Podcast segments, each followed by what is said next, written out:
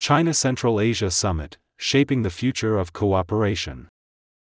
The first ever China Central Asia Summit is being held on May 18 and 19 in Xi'an, a Chinese city known for its ancient Silk Road trade route. At the invitation of Chinese President Xi Jinping, all five heads of state of Central Asia will take part in the summit.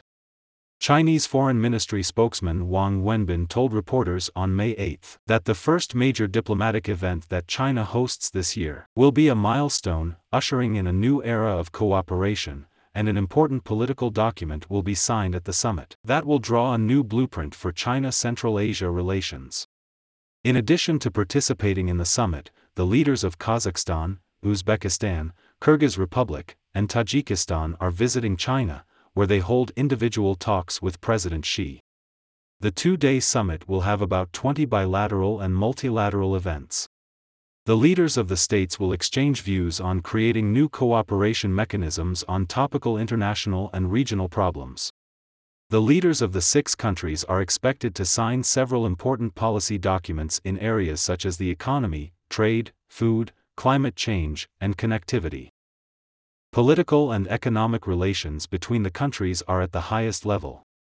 With about 8,000 Chinese firms operating in the region, China's trade with Central Asia exceeded $70 billion by the end of 2022, up 40% from the previous year.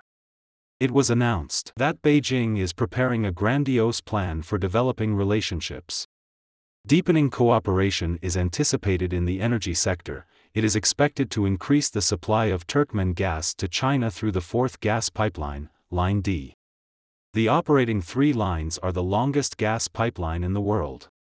Two thirds of China's gas pipeline imports came from Central Asia last year, as 423.2 billion cubic meters of natural gas were delivered.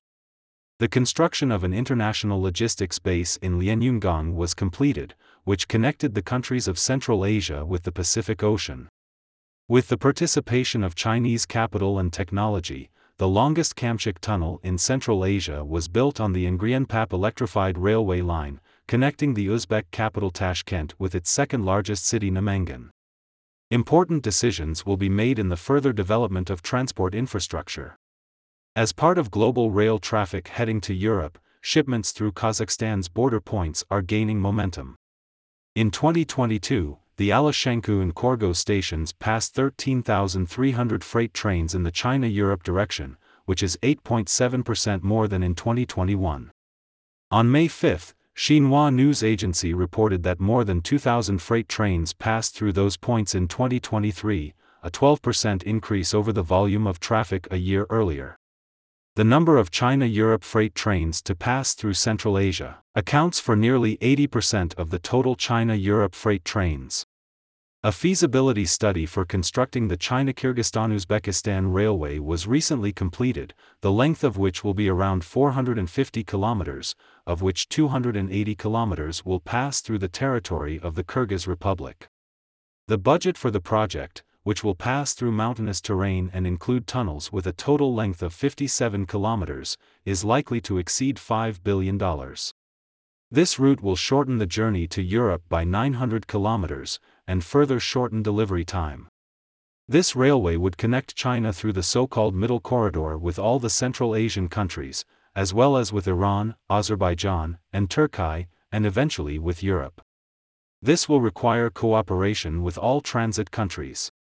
Three key Central Asian ports, namely Aktau and Kuryk in Kazakhstan and Turkmenbashi in Turkmenistan, will need to be modernized and play an essential role in intercaspian intermodal transport.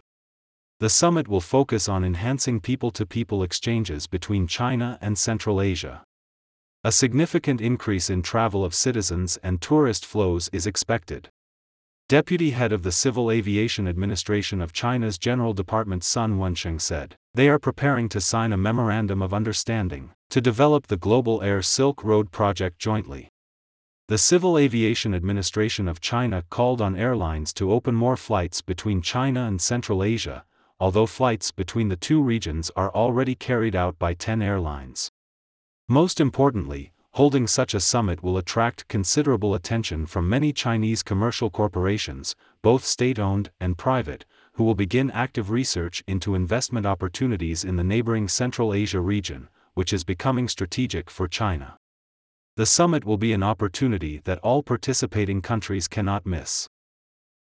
Editor's Note Djoomart Otorbaev is the former Prime Minister of the Kyrgyz Republic, a distinguished professor of the Belt and Road School of Beijing Normal University, and the author of the book, Central Asia's Economic Rebirth in the Shadow of the New Great Game, Routledge, February 2023.